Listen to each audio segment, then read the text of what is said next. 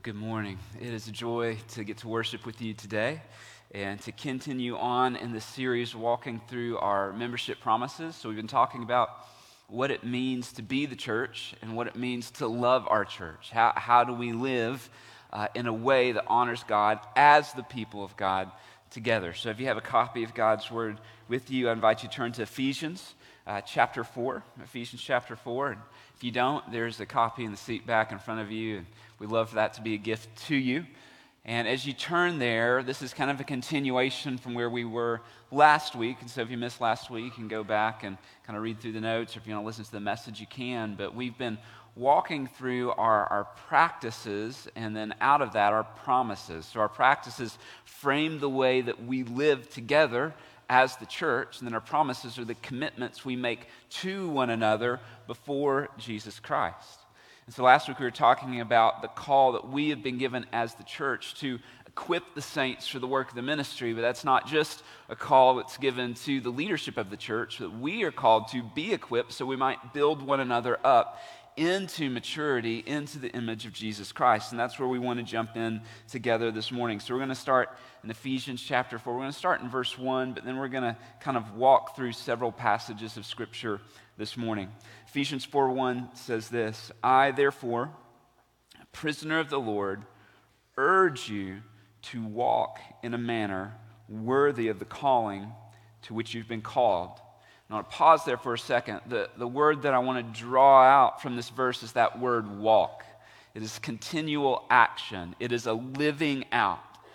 So he's not just saying, I pray that you would positionally be worthy of the calling to which you've been called. We know that in Christ we are that, not because of our effort, but because of Jesus' sacrificial death and resurrection in our place.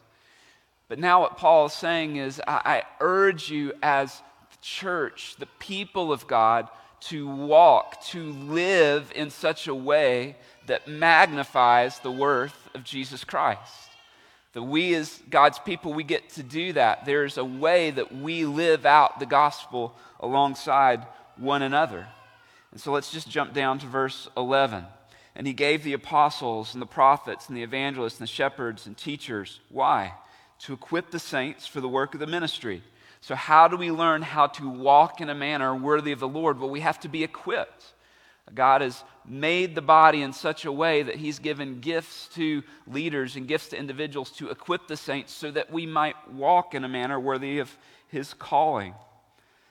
Well, what is that for? Equip the saints for the work of ministry, for the building up of the body of Christ. So we are called to be built up so that we can invest in one another and help one another. Why? Verse 13, until we all attain to the unity of the faith and the knowledge of the Son of God to mature manhood, to the measure and the stature and the fullness of Christ. So, why has God equipped the saints? He's equipped the saints so that we might build one another up, so that we might grow up. And we talked about this last week grow up into maturity to become like Jesus Christ.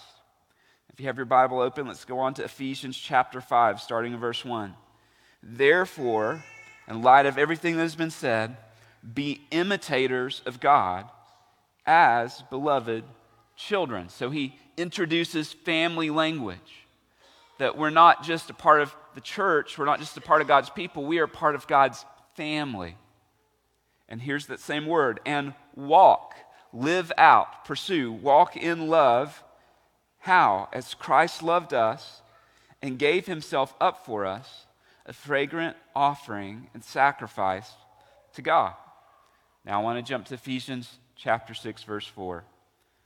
Fathers, do not provoke your children to anger, but bring them up in the discipline and instruction of the Lord. This is the word of the Lord.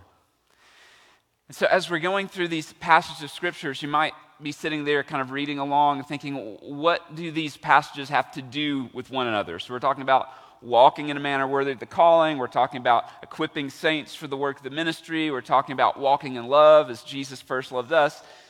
And then we go to chapter 6 and it starts talking about fathers and parents and family and bringing up our children in the Lord.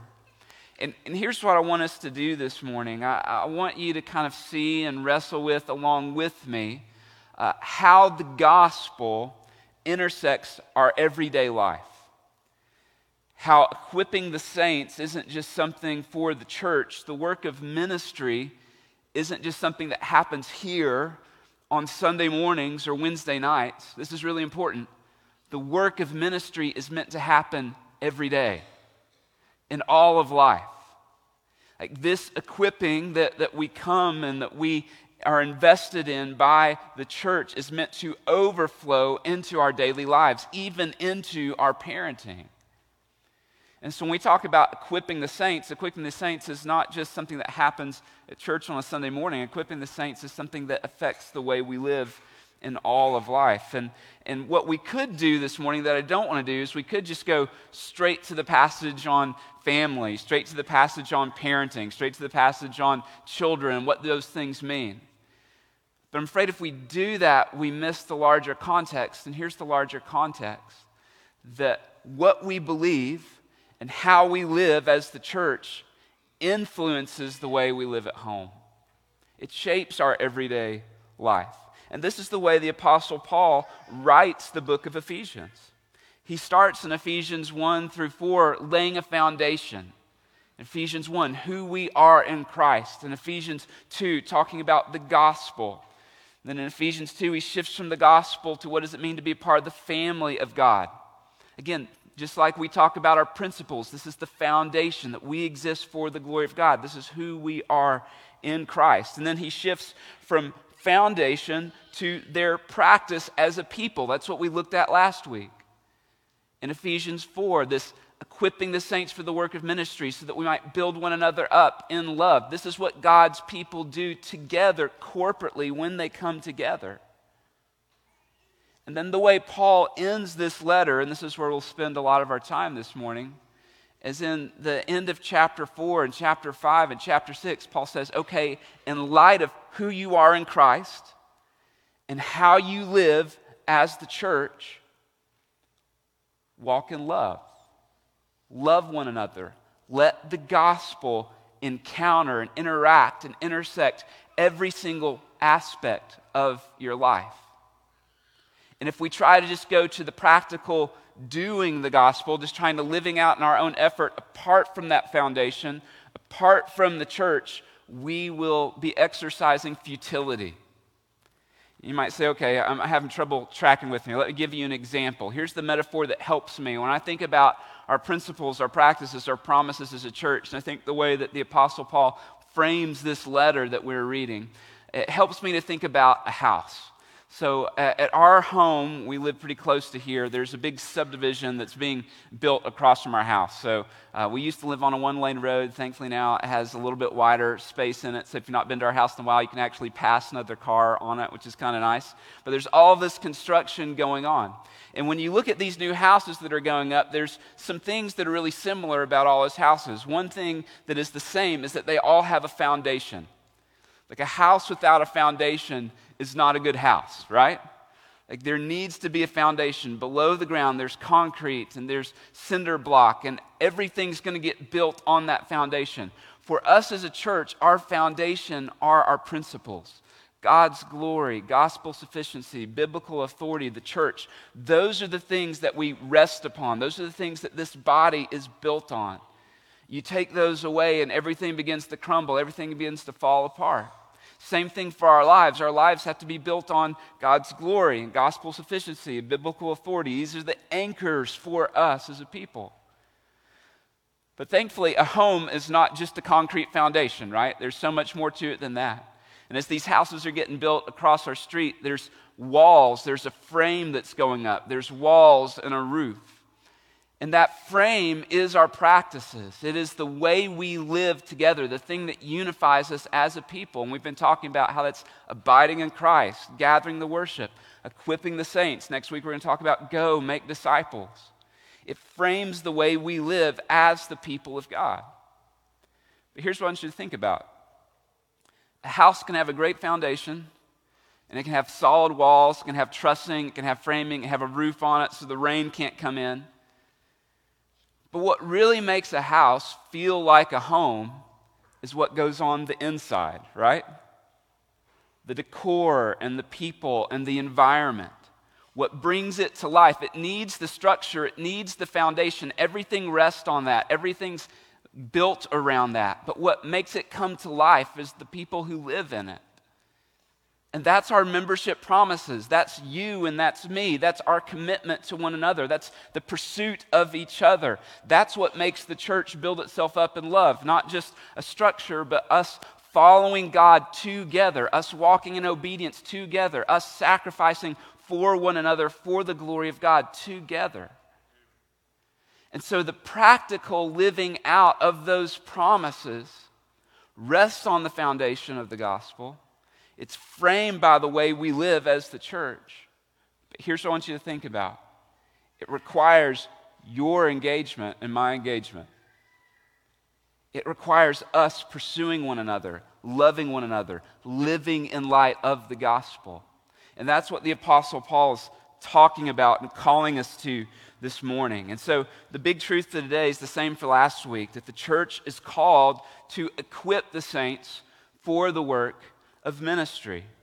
And again, Ephesians 4 11 through 12 says this, and he gave apostles, prophets, evangelists, shepherds, teachers to equip the saints for the work of the ministry. This is the key part for the building up of the body of Christ.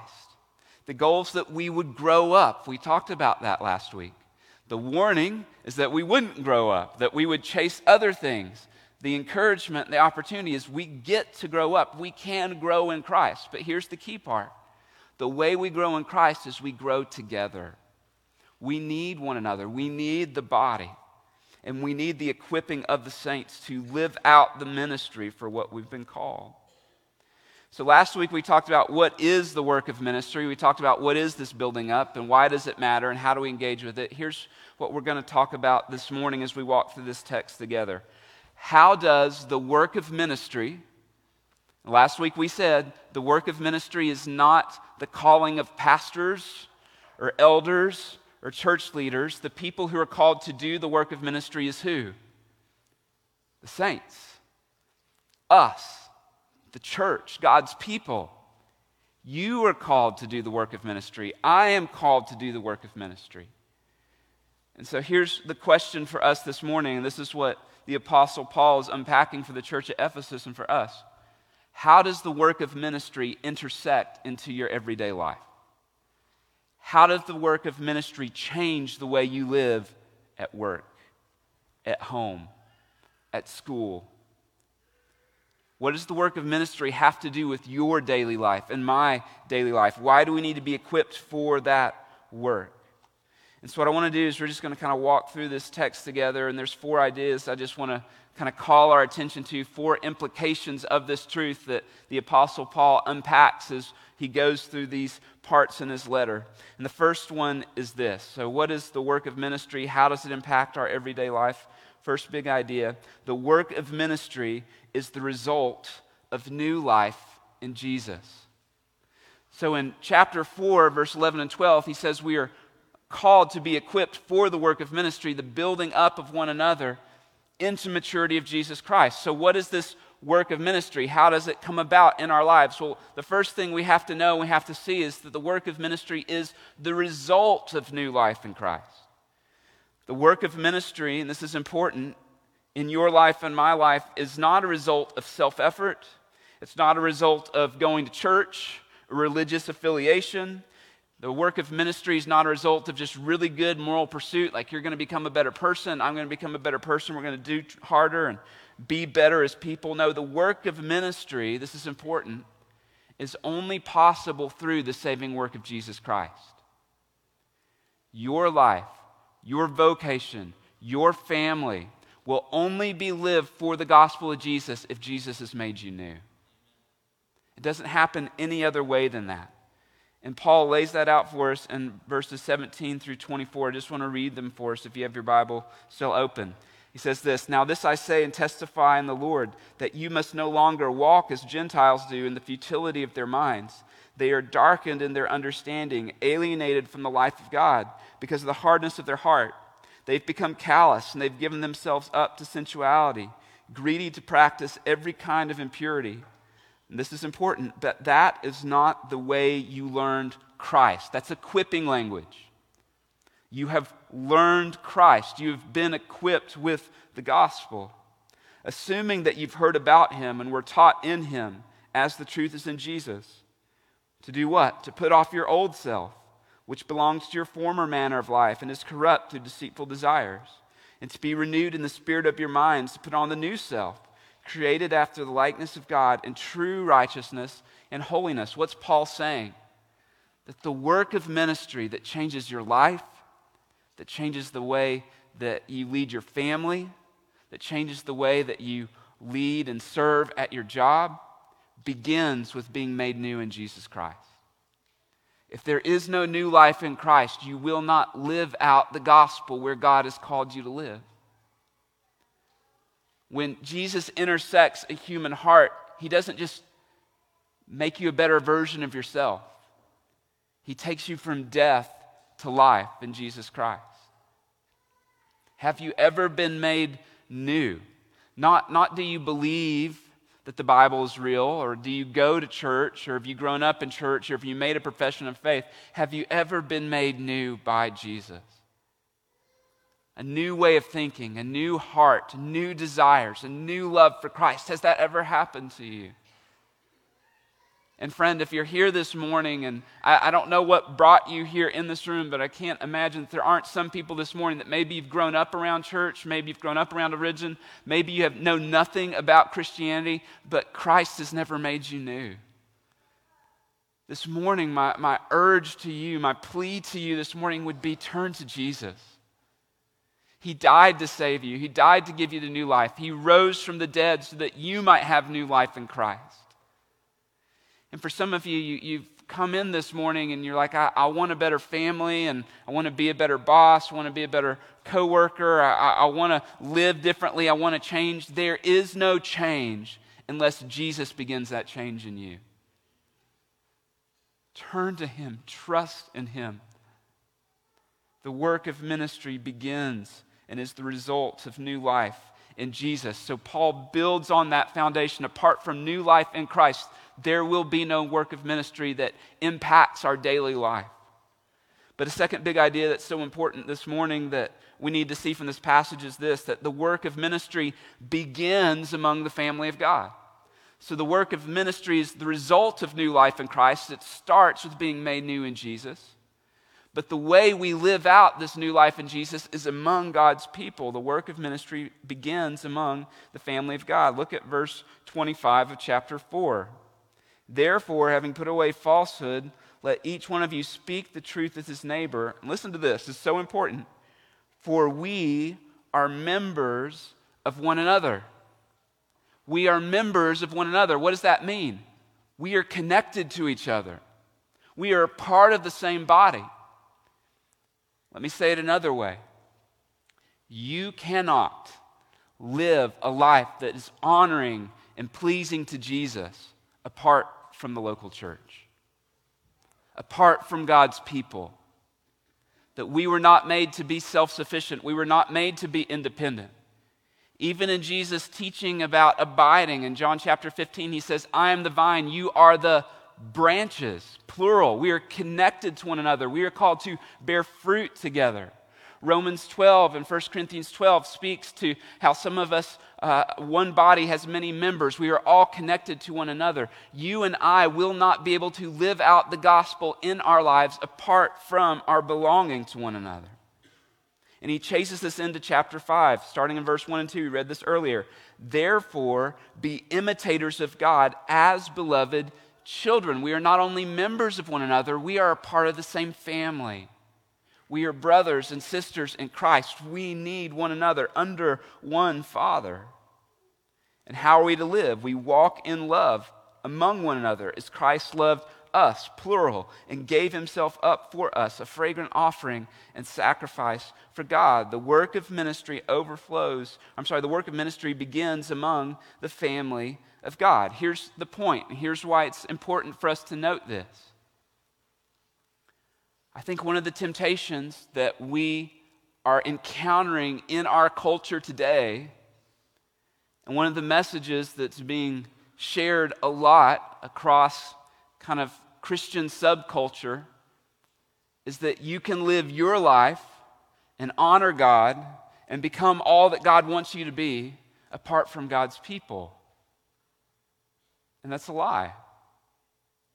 If you want to become a Jesus follower who loves God with all your heart, soul, mind, and strength, if you want to become a father or mother who leads and loves your children well, if you want to become a husband and wife who pursue a godly marriage and whose foundation is built on the gospel, it happens in the context of these people. We need one another.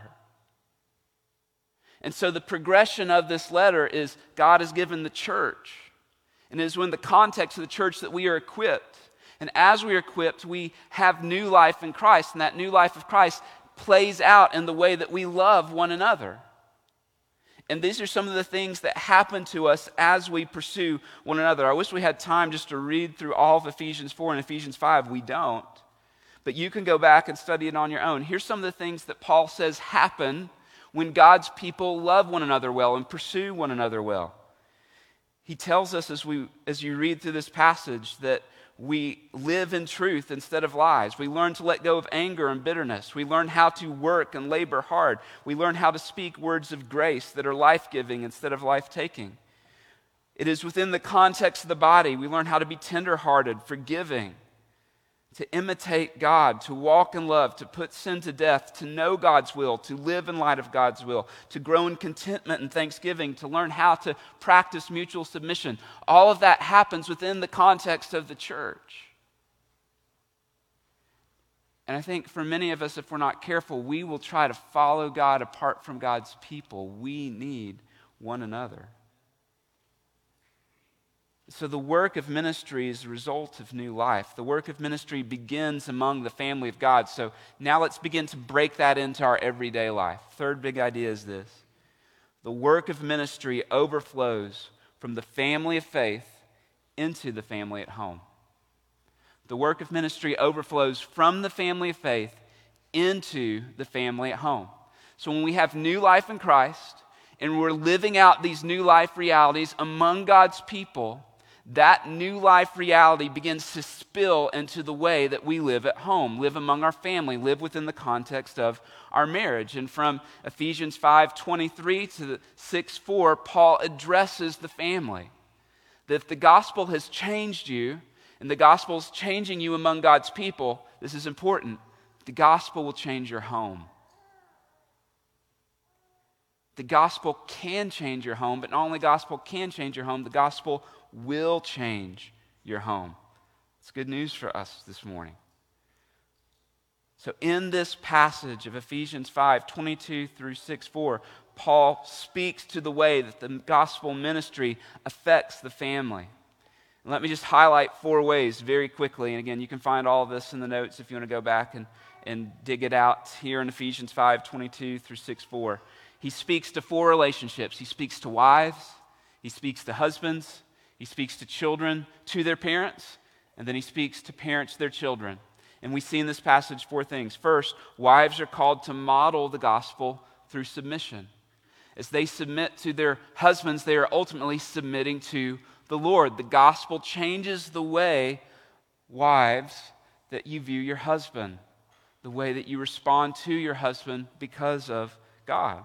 But then he speaks to husbands. Husbands are called to model the gospel through sacrificial love, leading in the truth and the pursuit of holiness. Husbands are called to love their wives as Christ loved the church and gave himself for her. And so, if you've experienced new life and you're growing up in the church, husbands, the gospel should change the way you view your spouse. But then, chapter 6, verse 1, he says not only does the gospel affect the way we live in marriage, but gospel affects the way that children view their parents. Children are called to model the gospel through obedience and honor, to obey their parents, show them honor. If you're a kid in the room, a teenager in the room, this is important. One of the main ways that you live out the love of God is by honoring and obeying your parents. Parents, that was a really good place for an amen. Okay, was trying to like set you up, help you out this morning. one of the main ways the gospel plays itself out in your life, if you are a Jesus follower, you're in elementary school, you're in middle school, you're in high school, it's the way that you honor and obey your parents. That's how you know the gospel's changing you, is the way that changes the way you talk to your mom and dad. But not only does the gospel change the way that parents or children interact with parents, but it says that the gospel changes the way that parents interact with children. Parents are called to model the gospel through equipping their children to know, love, and follow Jesus. You might say, okay, this is kind of a, a long way around to this point, but I want you to see the connection. Equipping the saints for the work of the ministry, that work of ministry that plays itself out in everyday life, it starts with Jesus. It gets fleshed out in the context of the church, our life alongside of one another. It then intersects and overflows into the home, it overflows into marriage, and it overflows into parent child dynamics. Which leads to the last big idea that I want to spend a few minutes talking about this morning, which is this one specific work of ministry given to parents is the privilege and responsibility of being the primary disciple makers of their children. Say it again. One specific work of ministry given to parents is the privilege and responsibility of being the primary disciple makers of their children. I want to speak to the mothers and fathers in the room for a moment. And I know for some of you in this room, you long to be a mother or father, and maybe God's not allowed that to happen, or if you've walked through the losses of parents, so sometimes speaking to parents can be painful or hard. We understand that, grieve with you in that. But parents, grandparents, listen to me. One of the primary ways you live out the gospel is in the way that you disciple your children. The way you help them know, love, follow God. Look at Ephesians 6, verse 4. Fathers, when he's speaking to fathers, that's not pushing mothers out, just fathers lead the way. Fathers, do not provoke your children to anger, but listen to this but bring them up in the discipline and instruction of the Lord. See, one of the primary places where the gospel intersects everyday life is through the family. That's why Equip the Family is such an important practice for us as a church. And it frames our membership promises. Let me just, we'll put the membership promises up on the screen. This is part of the commitment we make to one another. The family is such an integral part of what it means to be a Jesus follower. It frames the, our commitment to one another before the Lord. Our membership promises say this We promise to value and prioritize the family as the first place of faithful ministry for every Jesus follower to resource, encourage, and partner with families for gospel advancement and spiritual growth. This church commits to you, if you are a parent or grandparent, we're going to lock arms with you and help you live out the gospel at home. That's where the rubber meets the road. That's where the work of the ministry gets played out, is the way that you love and lead and invest in the spiritual growth of your children and your grandchildren. And then we, as members, make this promise to one another. I promise to value my family as the first place of faithful ministry, to be committed to the discipleship of my family in partnership with the family of faith.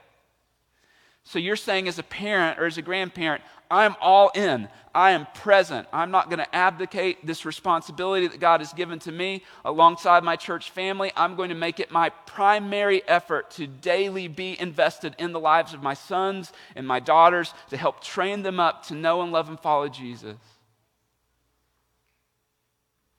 See, gospel ministry, a lot of times for us, is something that we kind of frame in our heads as something that happens at church on Sunday, on Wednesday night, in your group. No, gospel ministry happens at home. It frames the way that we love our kids, it frames the way that we pursue one another. So, how do we equip our families to love and follow Jesus? How do we help our children? For some of you, you've got really little children, like you're in that preschool phase and you're just trying to survive and get a little sleep at night and keep them alive and everything's kind of crazy. You get to start setting some strategy and some direction, some rhythms and habits right now, even if your children don't understand the truths of the gospel. And in early elementary and late preschool and early elementary, your children begin to learn and memorize truths about God. In late elementary and in middle school and high school, they begin to experience and hear the gospel and own their own faith, and we get to help them do that. So, how do you do that? What does that look like practically? Let me just give you five thoughts just from this verse, Ephesians 6 4, really quick, really practical. How do we begin? How do we begin living out the gospel at home? First uh, thing is this family discipleship begins with fathers. Family discipleship begins with fathers. Again, chapter 6, verse 4 fathers. Fathers, do not provoke your children to anger, but bring them up in the discipline and instruction of the Lord. This doesn't negate the role of the mom. Mothers are supposed to lead spiritually throughout Scripture. It talks about both parents investing in children. You can read from 2 Timothy chapter 3, verses 14 and 15. Paul speaks to the role of Timothy's mother and grandmother in his spiritual formation. So he's not saying that moms aren't involved. But let me speak to the dads for a moment. If you're a father in the room, look up at me. You are called to lead your children in the fear and instruction of the Lord. Starts with you, it's your calling. It's not something we give to our spouse, it's not something we give away to the church. God has called you as the father of your children to teach them the ways of God, to pursue Jesus, to model the way for them. I'll speak to the moms for a minute. Moms, don't get in the way of that. Encourage that. Don't try to control that or usurp that. Or you might be a mother in the room and say, Well, I, I don't have a husband, or my husband's an unbeliever, he's not engaged. Pray for your husband. Let the church body come alongside your family. Let other men within the church encourage and help. But fathers, lead the way. Dads, we need the lead by example.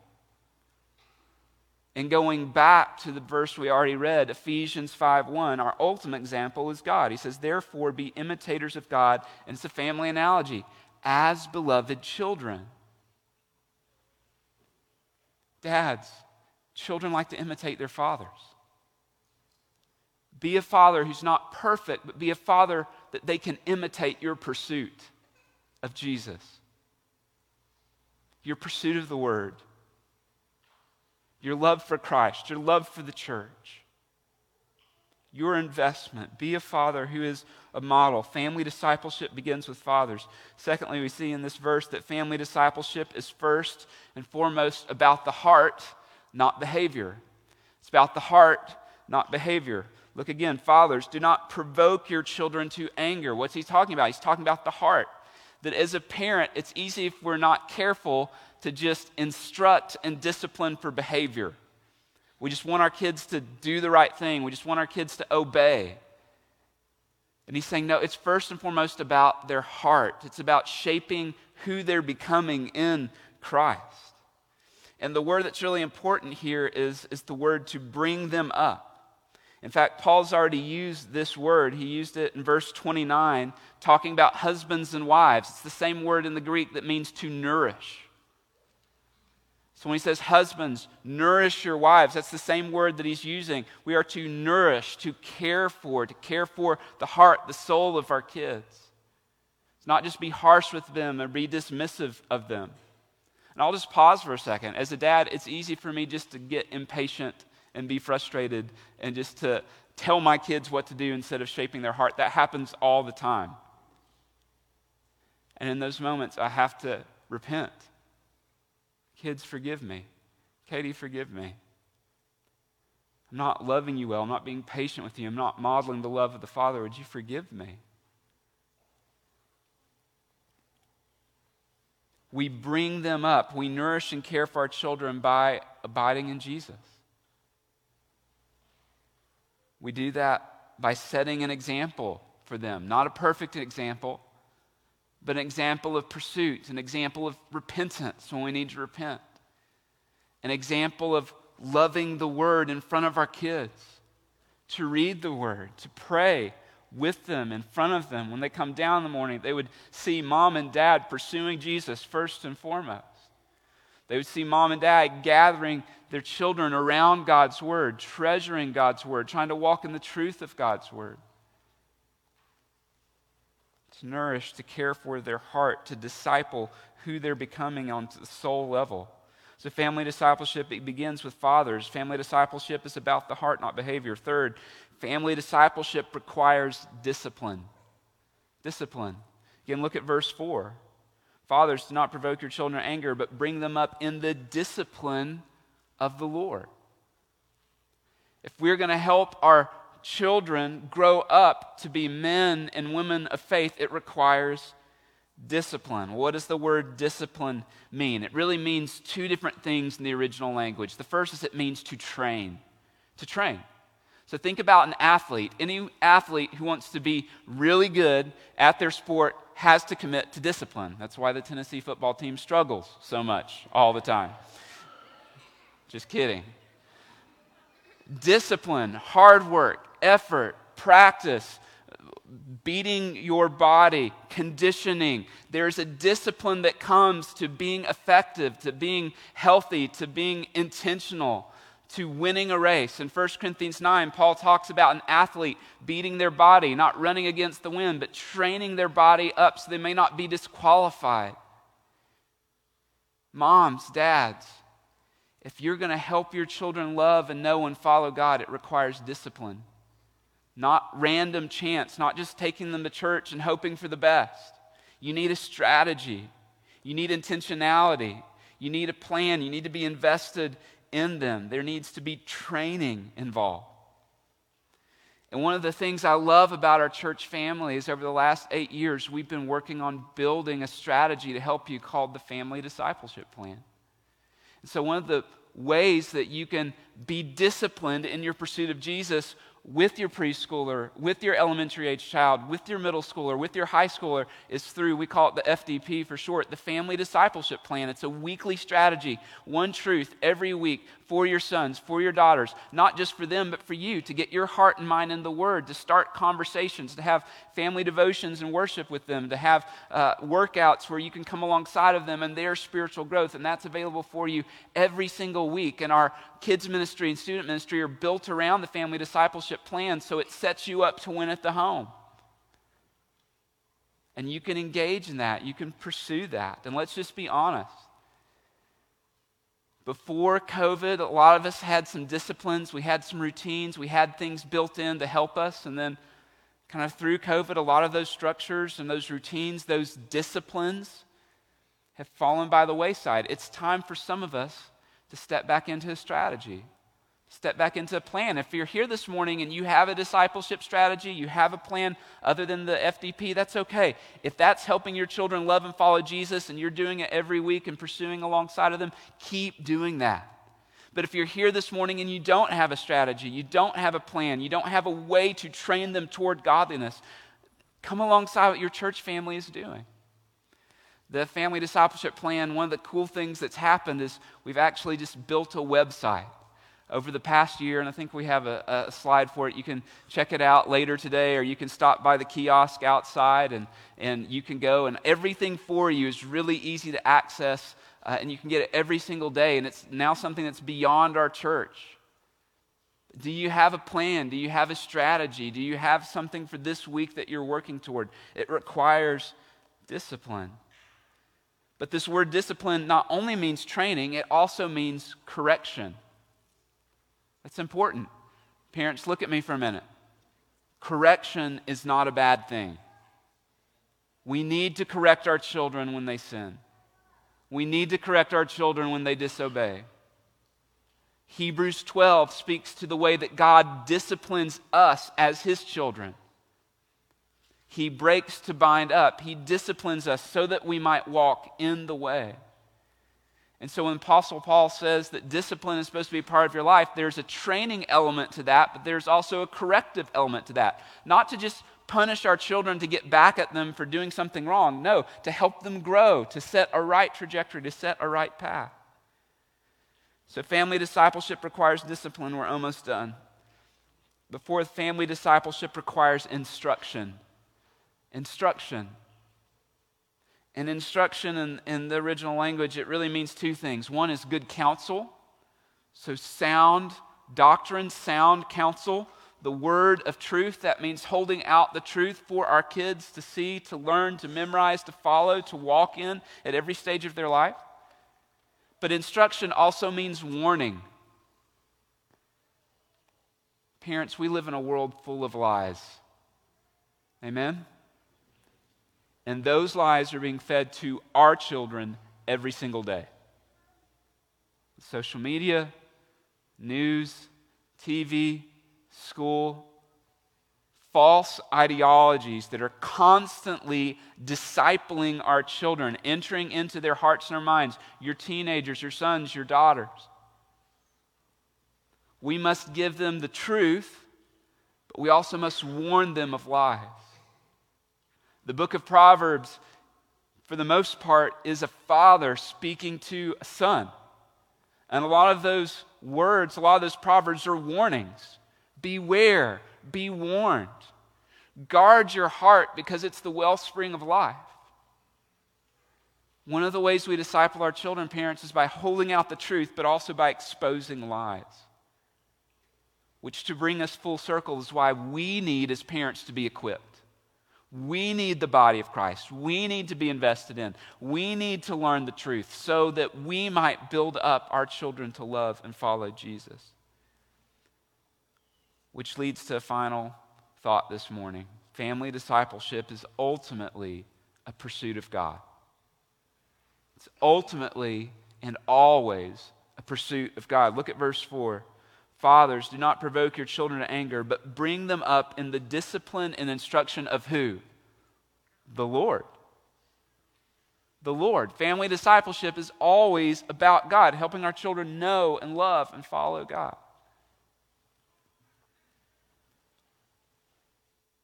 Parents, if you could have one hope for your children, and that one hope could come true, what would it be?